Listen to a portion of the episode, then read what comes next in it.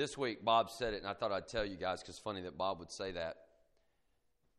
I am not a big fan when God changes my Sunday school lesson at 11:30 at night, Saturday night. Um, now I say that God may, you know, He may say I don't really care what you. I'm sure He does. Let me say that because I am joking, but um, I had been studying this week. I've been out of town. I've been out in Kansas City and and out seeing our friends at Walmart in Bentonville, uh, and. Uh, I was prepared to speak this morning on a subject that, that really just needs more preparation. I felt last night as I was praying uh, that, that I just need a little bit more prep time. So, next week, bring your friends, bring your family if you can. We're going to talk on the famous Baptist uh, doctrine, as people would call it. It's not a Baptist doctrine, but people say that. Once saved, always saved. Eternal security. And there's other names for it, right? Um, some would say hogwash, you know, uh, depending on where you're at. Um, but we're going to talk about that and we're going to have a friendly conversation. And if anyone gets out of line, then we're not going to have a friendly conversation. Um, so, uh, as you know, most Baptist, uh, ch- most Baptist churches, not all, and not all pastors, but most Baptist churches believe in eternal security as a doctrine of the Baptist church that we practice. But of course, like I would say, I, I think it's a very important uh, subject to talk about, and I think that you need to know so that when you're told by other denominations that this is not true, um, that, that you can defend your, your, your belief in that. And so I hope you'll come and you'll bring some folks with you. And uh, I hope I'll be prepared next week, and God will let me bring that. So this week, I got the curveball at 11 o'clock last night, so I got up real early this morning. And uh, I want hold your place in First John. We're going to come back to that. Let me just read this. You, you, don't. You can turn there if you want, but First Corinthians one, which is just a couple books to the right. First Corinthians 1, 27. You, will know this verse. Um, 27 through 31 says this.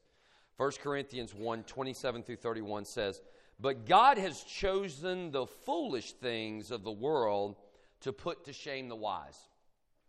God has chosen the foolish things of the world to put to shame the wise. And God has chosen the weak things of the world to put to shame the things which are mighty. Don't you remember when you read that how Moses walked in? Uh, this just came to me, not in my notes. Moses walked in to the most powerful man in the world, right? Pharaoh.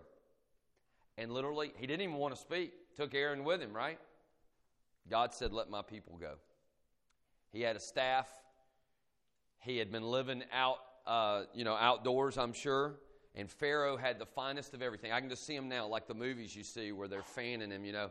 And the finest things in the world, God used the weakest vessels, the weaker things. And I think this scripture, as I'll finish reading it, is just to say that God can use anything, and often does. He can use a donkey to talk. I mean, he can use a number of different things that are what the Bible would call base things so hang in here with me. And God has chosen the weak things of the world to put to shame the things which are mighty, and the base things of the world and the things which are despised, God has chosen, and the things which are not to bring to nothing the things that are. In other words, we elevate certain things, and God, not a word here, Bob, de elevates them. You know what I'm saying. He can put to he can put to shame those that are high and mighty um, I, I, I, quoted this to my son yesterday. Um, God resists the proud, but gives grace to the humble. You ought to remember that scripture. I ought to remember that scripture. It used to be a Jewish saying, I'm told, that, that as the Jews would pass each other in the street, the Roman guards would be there, that they would actually quote that scripture. I don't know if that's true, but that's what I heard. That literally the Jewish people would say, in my words, it's okay. God's got us. God resists the proud and gives grace to the humble. So we need to remember that. God is in the weak vessels. He is in the weak vessels. And so I wonder this morning how many of you feel weak this morning? And when I say weak, how many of you feel insignificant?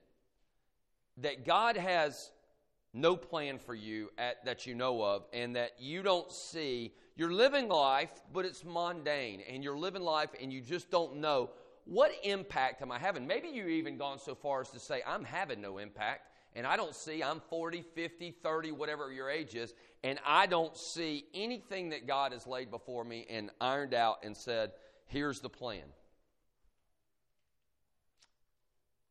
The apostles were the base things from what I read. However, inside the apostles, there were superstars that we know of. Who's the first apostle you think of when I say apostles? Peter. Right? Peter's got the most dynamic of stories. He denies Christ. And then he goes on, let's I'm covering his highlights, right? Then he goes on. He's the leader, there's no doubt. I mean, he's a rough guy. How many of you saw the Bible series on the History Channel? What'd you think of that rendition of Peter? Anybody see it? Y'all see it? What'd you think? It kind of surprised me. Uh, I say Peter, Paul. I, I was going to say Paul because that was going to be my next guy. Because those two guys, and I, of course I know that Paul didn't walk with those guys. It was an after thing. He was a little, he was special. I mean, there was no doubt about that. But those two guys are the guys that I would have guessed you would have named. Kind of skipping ahead on myself. What did y'all think of Paul in that series? Did you see it? It's kind of. Yeah, they did. And uh, th- there was definitely some things that were not as lined up with Scripture, but it was still a pretty good series, and it brought fame to Christ, which I love, you know, on national television. I sat in a hotel room with some guys that, uh, without going into detail with the children here this morning, that had had a good time at dinner, you know what I'm saying? And when we got back to the hotel, they were next door to me, and I was in a room with another gentleman that, that's a Christian, and we were watching. Uh, it was just, you know, they had replayed it, and we were watching the History Channel, and so we knocked on the door next door and said, "Hey, man, turn it to channel whatever it was, 41." And they sat there in a stupor, without going into detail, and watched it. You know, I, I mean, it was great. You know, they were watching Jesus die for their sins in, uh, in their stupor. You know, uh, I say that um, they weren't crazy, but y- you know what I'm saying. It was a, it, it was not what I would have uh, liked it to be, but at the same time, I thought it was interesting what Paul was that how they portrayed Paul. I thought it was interesting. Uh, what do you think when they stoned Stephen, the young boy? Now, of course, I think that was a little bit out of out of the biblical way that because I believe Paul was standing there and the people stoned Stephen, but that, that's neither here nor there. It was interesting to me how aggressive Paul was. And you know, I think they got that part right. I think they made me really realize when I was watching it, if you didn't see it, you need to see it, um, how aggressive he was. And then how God humbled him, right? So, back to my point. You would say Paul and you would say Peter. You might even say James and John, the inner circle. But I doubt you would say the guy that I want you to narrow in on this morning. So, join me in John chapter 1 and let's talk about maybe where you're at today, how God uses the small things. Yes, even I would use this word, what you may define yourself as ordinary. Ordinary. He uses you at work, He uses you at home, He uses you at church. You just might not recognize that He's using you. So let's, let's see who He uses here. Here's, here's a question I had to start, and, and, I'll, and I'll fast forward a little bit here. You ever wondered why Jesus chose the few individuals he did that would become known as the apostles? You notice some of them were brothers. They knew each other from this small town. Men that would go on to change the world, that God, his son, would pour himself into for three years, you know, uh, and he would, he would literally use these guys to change the world. And you guys have heard that from me before. So, what we're going to do is intently focus on a man that's not mentioned very many times in the Bible uh, like Paul and John and James and, and certainly Peter, but he's still important and he's a base guy and he's an ordinary guy. Let's talk about Andrew, okay? Andrew, which I doubt very seriously, many of you have done a study on Andrew, maybe you have, but um, I want you to see what happens with Andrew here. And I've got a nickname for Andrew, and uh, I made it up, and I'm going to see if you think it fits. Um, let me read this first, and I'll introduce you my nickname to him so maybe you'll remember him better. John chapter 1, verse 35. Again, the next day, John stood with two of his disciples. Now, this is John the Baptist. John chapter 1. John chapter 1, verse 35. Has everybody got it? Just John. Just John. John 1 35. Again, the next day, John stood with two of his disciples. That is to say, John the Baptist. Now, remember, let me give you the, let me give you the history here or, or, or background. John is the forerunner of Jesus Christ, he is the introducer of Jesus. He's also, by the way, the cousin of Jesus. Okay? Miraculously, he is born, and if you remember reading about John the Baptist, I would say, I believe from rendering, and I think you would agree with me, and you welcome not to, but John was unique in the fact that he had the Holy Spirit early. And when I say early, real early. You remember that scene where Mary comes into the into uh, the presence of Elizabeth to spend some time with Elizabeth, and the baby jumps in Elizabeth's uh, womb. And it says in the Bible, I didn't go back and study it, but I remember from teaching before that the Holy Spirit was with John and he jumped in, in, in her. And that's so cool. Okay, so here's the scene. You got Jesus milling around somewhere over there, and John is probably preaching, teaching. Jesus is there on the side, let's just say the side of the Jordan, right? That's the scene that you often see in the movies. And Jesus is there, but remember, Jesus hasn't come forth yet like he will when his ministry starts. Y'all understand that? He's a carpenter. People know who Jesus is. They know he's a good man. We know he taught in the synagogue at what, 12? So he's special, but he hasn't yet stepped into his ministry, I would say. Let's just call it his ministry yet. So you got two disciples that you're going to find out about right now and they're followers. Y'all follow me now. They're followers of John the Baptist. John's preaching, and y'all know who John, John is. Heavy dude. I mean, he is. He's a little. He's a Johnny Hunt, right? I mean, he is like, you know, get down here and get baptized, repent, or you're going to hell, kind of stuff. Okay. Now, of course, he's introducing baptism, and he's introducing Jesus. He is, as the Bible says, preparing the way for Jesus. And now we are. We're sitting in the scene. We're there. And Jesus is walking on the shore of the river there. And John and his disciples, his followers, are there watching on John. Now, watch what happens, okay? Again, the next day, John stood with two of his disciples and looking at Jesus. There he is. Can you see him? He's got the two guys here, and he almost points to Jesus. Jesus is over here in the crowd and he says this Behold, the Lamb of God. Man, that's an introduction. The two disciples heard him speak and they what?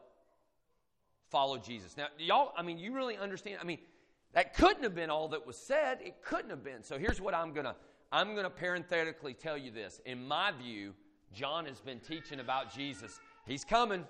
He's coming. The Messiah's coming. Now, the Holy Spirit's in John. Whether John, uh, there's arguments on that. Did John really know Jesus was going to step out like he would? Or was it there, Todd, that it was revealed to him? I, I don't know. I mean, you know, I didn't study that. I don't know. It would probably be guesswork on my part. But something had to have been said before this because he didn't just say that sentence and they leave. If he's Johnny Hunt and Jim Law and Dan are there, and Johnny Hunt says, Behold, the Lamb and we had been previously taught, we would follow him. If we had not been previously taught, we'd probably go, What are you, what are you talking about? It didn't say they said that. It says immediately they, they, they, they followed him. So they went from John and they wandered off to Jesus, and now John's disciples are gone. That's what I read. Look at 36, 37, excuse me. The two disciples heard him speak, and they followed Jesus. So they respected John enough to know he knew what he was talking about. Then Jesus turned and seeing them following, said this to them What do you seek? Now, I just wonder, and I got to go here, but I, I, just wonder if Jesus said to you, Todd, just out of nowhere, what a question. What do you seek? You know how we say it today? What do you want? What do you want? What are you talking about, Jesus? I'm just coming to hear you preach. No, but what do you want? Why are you following me?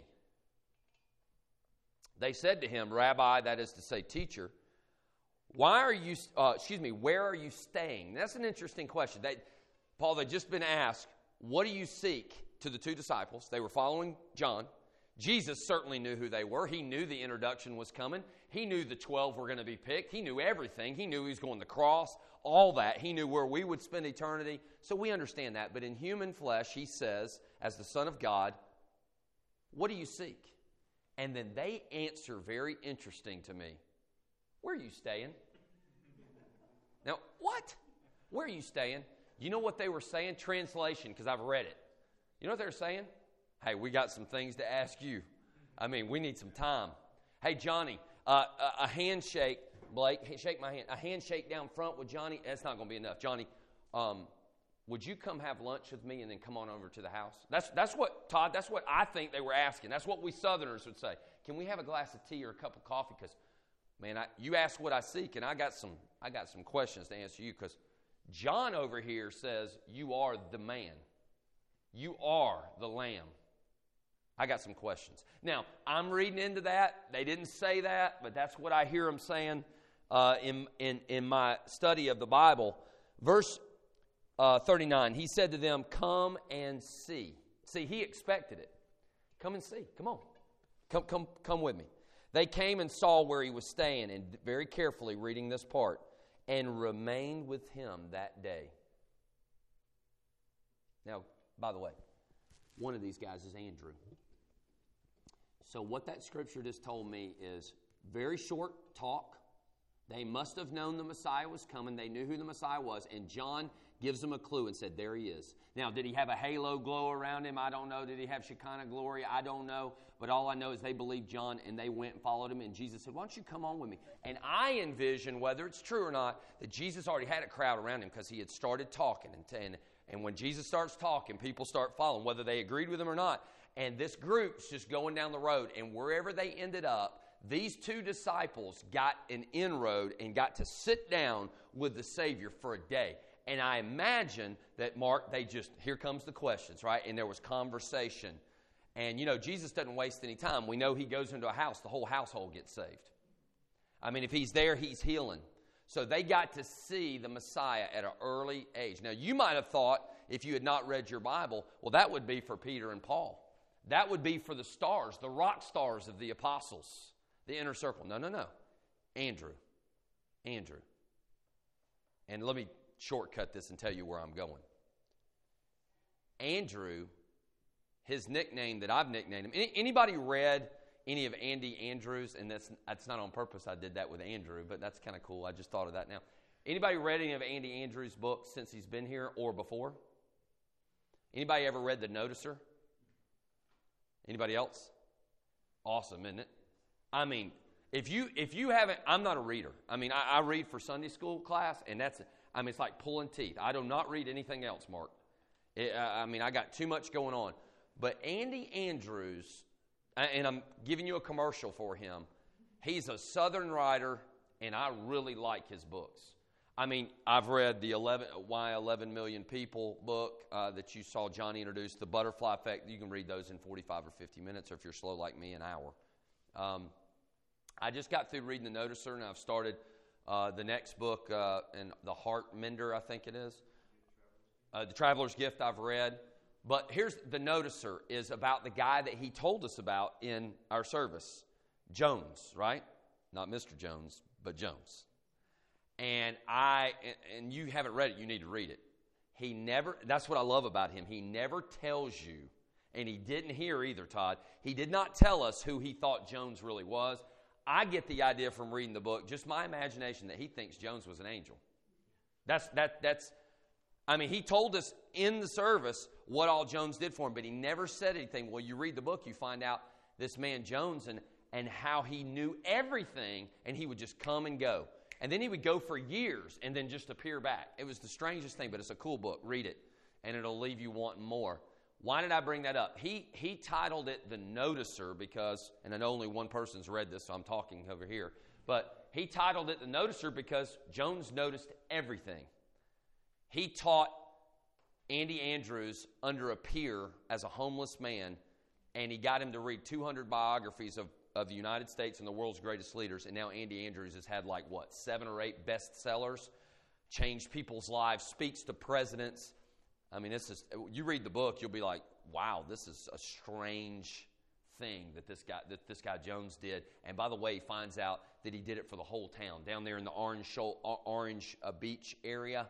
Um, everybody ends up knowing the guy, and the guy just disappears. There's no funeral. There's no nothing. He just leaves his satchel there, and it's a neat thing. And when they open the satchel, there's seeds in the satchel. Nothing valuable but seeds, where he's left seeds in their lives. It's, it's, you need to read it. Why did I bring that up? The Noticer. I titled Andrew, after Andy Andrews, I, t- I stole it from him a little bit. I titled Andrew the Introducer. The Introducer. I want to get back to 2013 here with you and I. Right now, you might be thinking, you're not going to say it in front of a group, and I know we have a very small group this morning, but you're still not going to say it here. You might be wondering, what does God have for me? You know, is God even using me? You know, yeah, I love church, I love God, but what is He doing with me? I mean, I'm just normal. Andrew was normal, he was the base thing. As I read about Andrew this morning and late last night, Andrew introduces people who end up making huge impact. Can I give you an example? Without reading all the scripture, and I'll get into a few of it here. And, and Andrew sees Jesus. Boy, wouldn't that be neat? Spends a whole day with Jesus. Can you imagine? I mean, he spent more than that. He walked with him, but I mean, he gets him for a day. Jesus allows it. And after that, and I and I'm kind of making this part up. It's in the scripture how I view it. He goes running back to Big Brother. His brother's kind of a famous guy named Peter. He says, uh, Peter, I found him. Uh, found who? Uh, the Messiah. He's here. Uh, you need to come meet him. No delay. I'll read it to you in a second. Peter goes and meets him. By the way, this calling that you see here is not his official calling. He will be officially called, and you know you all know this one. They're mending their nets. Jesus says, Come and follow me. And they leave their dad and these professional fishermen on the way. So there was an introduction. I want y'all to get that, kids. There was an introduction before Jesus said that. They knew who Jesus was. I mean, it would be like you knowing people at school, and then all of a sudden you started noticing, man, there was something really special about this guy. And then they were told he was the Messiah. And when he said, Follow me, he was now officially calling them to ministry. That's not here what we just read. So and, uh, Andrew goes down and he tells his brother Peter, and Peter gets introduced to the Savior of the world. And man, Peter is all over Scripture and becomes, as Jerry Vines, I believe I read once, Jerry Vines said about people that Jesus met We've done the study of Peter in here, it's been several years ago. Jesus has a lot to say about Peter. Peter's very influential in the Bible, and we read about him literally preaching, and 3,000 people and thousands of people come to know him. We all know him. But very few times do we think of what Andrew did in the whole situation. Jerry Vine says this Peter was a guy that had a lot of issues, but did a lot for the Lord. And we put him up on a pedestal. He sprayed the audience, right? Andrew took one bottle at a time and filled one bottle at a time up. And I think that's an interesting statement that maybe you're called to fill up a bottle, Philip. Maybe your job is not to spray the whole audience and be a, I say it jokingly, be a Johnny Hunt, be a rock star. Uh, you know, I say that, I say that, I don't mean that in a, in a bad way. I mean that in a, in a good way. Um, but not all of us are called to be that part of the body. Some of us are called to fill up a bottle at a time. And I, I love that rendering because it makes me feel that I have a job to do and you have a job to do. And it may be the base things, as 1 Corinthians said. So let's read real quick because I, I, don't want this to be a long, uh, uh, drawn out thing. But did you know that I call him the introducer not because he introduced only Peter, which was, by the way, big enough. Uh, and I've talked in this classroom that someone introduced Billy Graham to the Lord. Someone introduced R.C. Sproul. Someone introduced Charles Stanley. Someone, you, you know what I'm saying? Someone that was filling one bottle at a time. And that's interesting to me because I think there's more one bottle at a time people than there are rock stars of the Southern Baptist Convention, David Platts and people like this, which thank God for those people. But boy, we better have some one bottle fillers at a time. We better have some introducers. Let's let's read this real quick. Um, join me in uh, Matthew uh, four. Actually, let's let's do this. Uh, look at 140. I don't know if I read that. Uh, where we just were, John 140. And then we're going to skip around a couple times and you'll see what I'm talking about as the introducer. One of the two who heard John speak and followed him was Andrew. Notice how he's referred to. How would you feel? He was Andrew. What does it say after that? Simon Peter's son, uh, Simon Peter's brother, right? Did you, you'll notice if you read Scripture, boy, don't. It, for those of you who had brothers and sisters, uh, let me just see a show of hands. Don't give me any stories because I know they're here. How many of you were known as such and such as brother or such and such as sister? See, I see some hands. That just drives you crazy, doesn't it? I mean, uh, I was raised an only child, so I didn't have that. But a boy, I had friends who were, you know, if this guy was good in football or this guy was a great student, oh, yeah, that's such and such as brother. You, you be in school, and uh, as an example, if Blake is Morgan's brother, and she is, and, and Morgan did great in school, the teachers would say, oh, yeah, B- Blake, that's Morgan's brother. Not, not Blake, that, that's Morgan's brother, right? Well, that's what happens right here in the scripture. And I went and researched it. And doggone it, every place I read, poor guy was Simon Peter's brother. Yet he introduced Simon Peter to Jesus. Then I went so far, and we won't have time, I went so far as where they named the apostles, Todd. And he's listed fourth. Who's the first three? Simon Peter, James, and John. Oh, Andrew. That's what I was feeling. But there's something in this scripture that screams out to us that feel base things, that are lower things. Andrew was normal. I keep saying base, normal. One of the two who heard John speak and followed him was Andrew, Simon Peter's brother. He first found his brother Simon and said to him, We have found the Messiah, which is translated the Christ. And he brought him to Jesus. Now, when Jesus looked at him, he said, You are Simon, the son of Jonah. You shall be called Cephas. That is to say, a stone or a pebble translation. Okay, so that's one. Join me in Matthew 4 18. Matthew 4, I'm just going to give you a couple quick examples. Matthew 4 18. Y'all with me? All right, thank you. Matthew 4 18 says this And Jesus, walking by the Sea of Galilee, saw two brothers, Simon, called Peter, and Andrew. But notice it didn't stop there. What does it say? His brother. Well, gosh, you already said his brother. I knew it was his brother before you got there. Poor Andrew. I'm taking up for Andrew. Of course, this is Holy Ghost inspired, and I'm not really arguing with it, but um, it's just kind of funny how the writers. So, you know what I'm noticing? I'm noticing that the guys who wrote this scripture thought of Andrew not as Andrew, but as Peter's brother. Because Peter was so domineering in his impetuous ways. You know, Peter's the first one out of the boat to run to Jesus, and he's the first one to sink, too, right? He's the guy that I used to joke and y'all would laugh back in the early time of starting. He was the guy with the foot shaped mouth. He stuck his foot in first and then realized he had done it. That was Peter. But it gave him this aura of being, man, Peter's the leader. He's the guy that says what's on his heart. But Andrew was in the quiet back.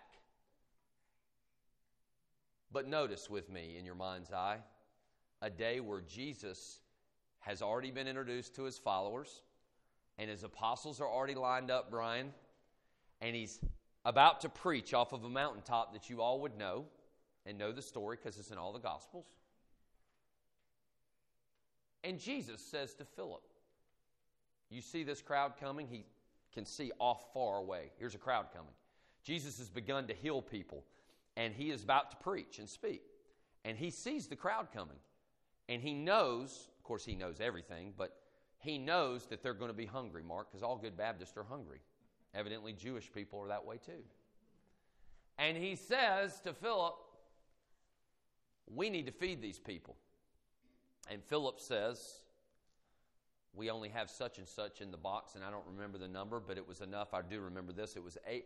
It was, uh, uh, it was not enough to feed the 5,000.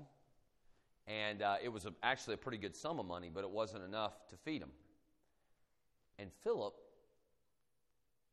talks to Andrew. And Andrew says, Let me introduce you to somebody. There's a lad over here, a little boy that is, that has enough that Jesus might be able to get her done. Now, I'm making that up. He didn't really say it that way.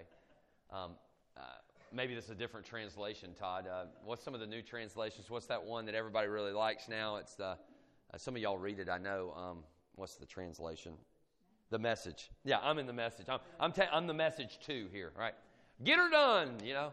Andrew says, I know this boy, and I envision in my mind that he knew where the boy was. Y- y'all know there's a bunch of people.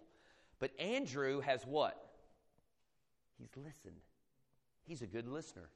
Somehow, some way, he's met this boy, and he knows enough that this boy has food, and he, watch this, he knows the Savior, and he knows Jesus is up to something. I, I got to believe that because that's not enough to feed 5,000 people. But he says, I know a boy, and I know what's in his lunch pail.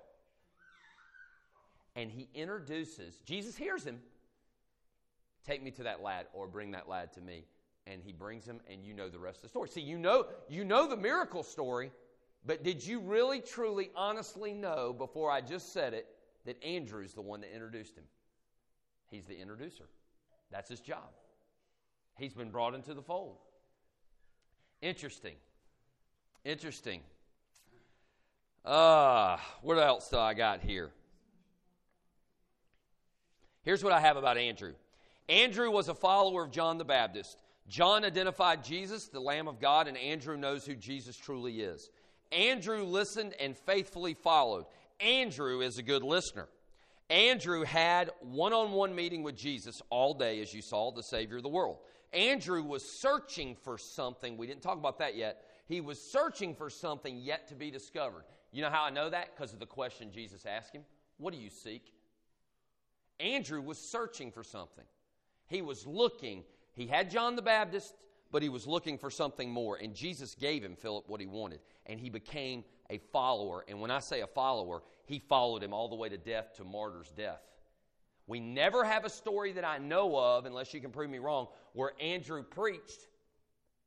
But I can tell you what, he introduced some pretty special people to Jesus, and I have a feeling that since he died as a martyr, he probably got under people's skin telling about Jesus.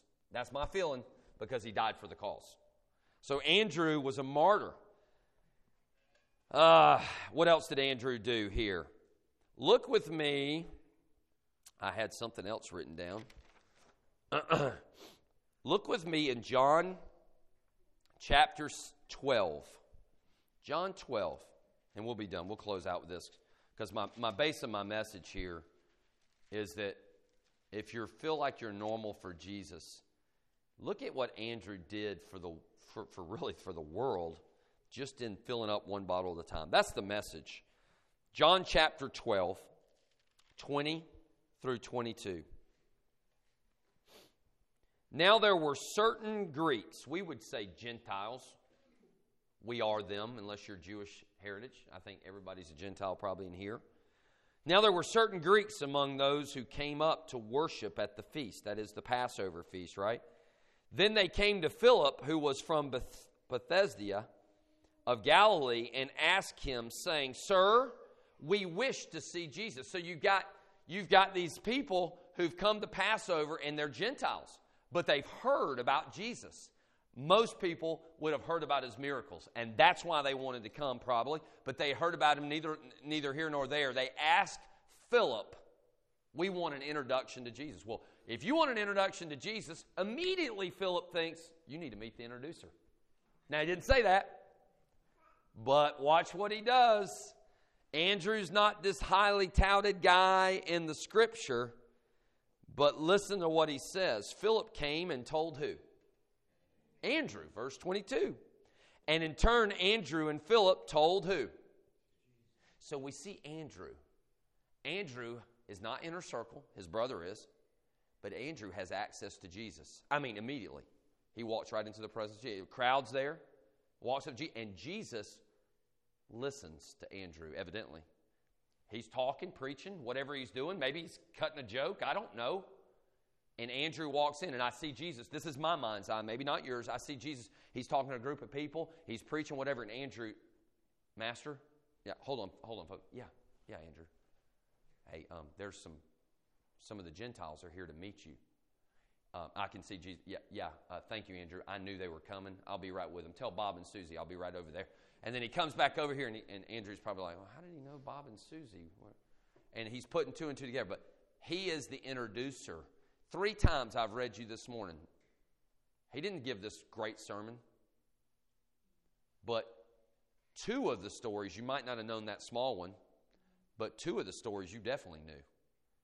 And all the stories, and I don't like to call them stories, the events that Simon Peter was involved in Listen, guys, they don't happen without Andrew introducing Jesus to, to Peter. Does that make sense? She's full of the Holy Ghost. She's saying amen. So the message is this Jesus said, Follow me, and I will make you fishers of men. That would have resonated with Andrew and, and Peter. They were fishermen they would go on to get many examples of that. But I want you to see that Andrew was fishing one at a time, Brian, one at a time.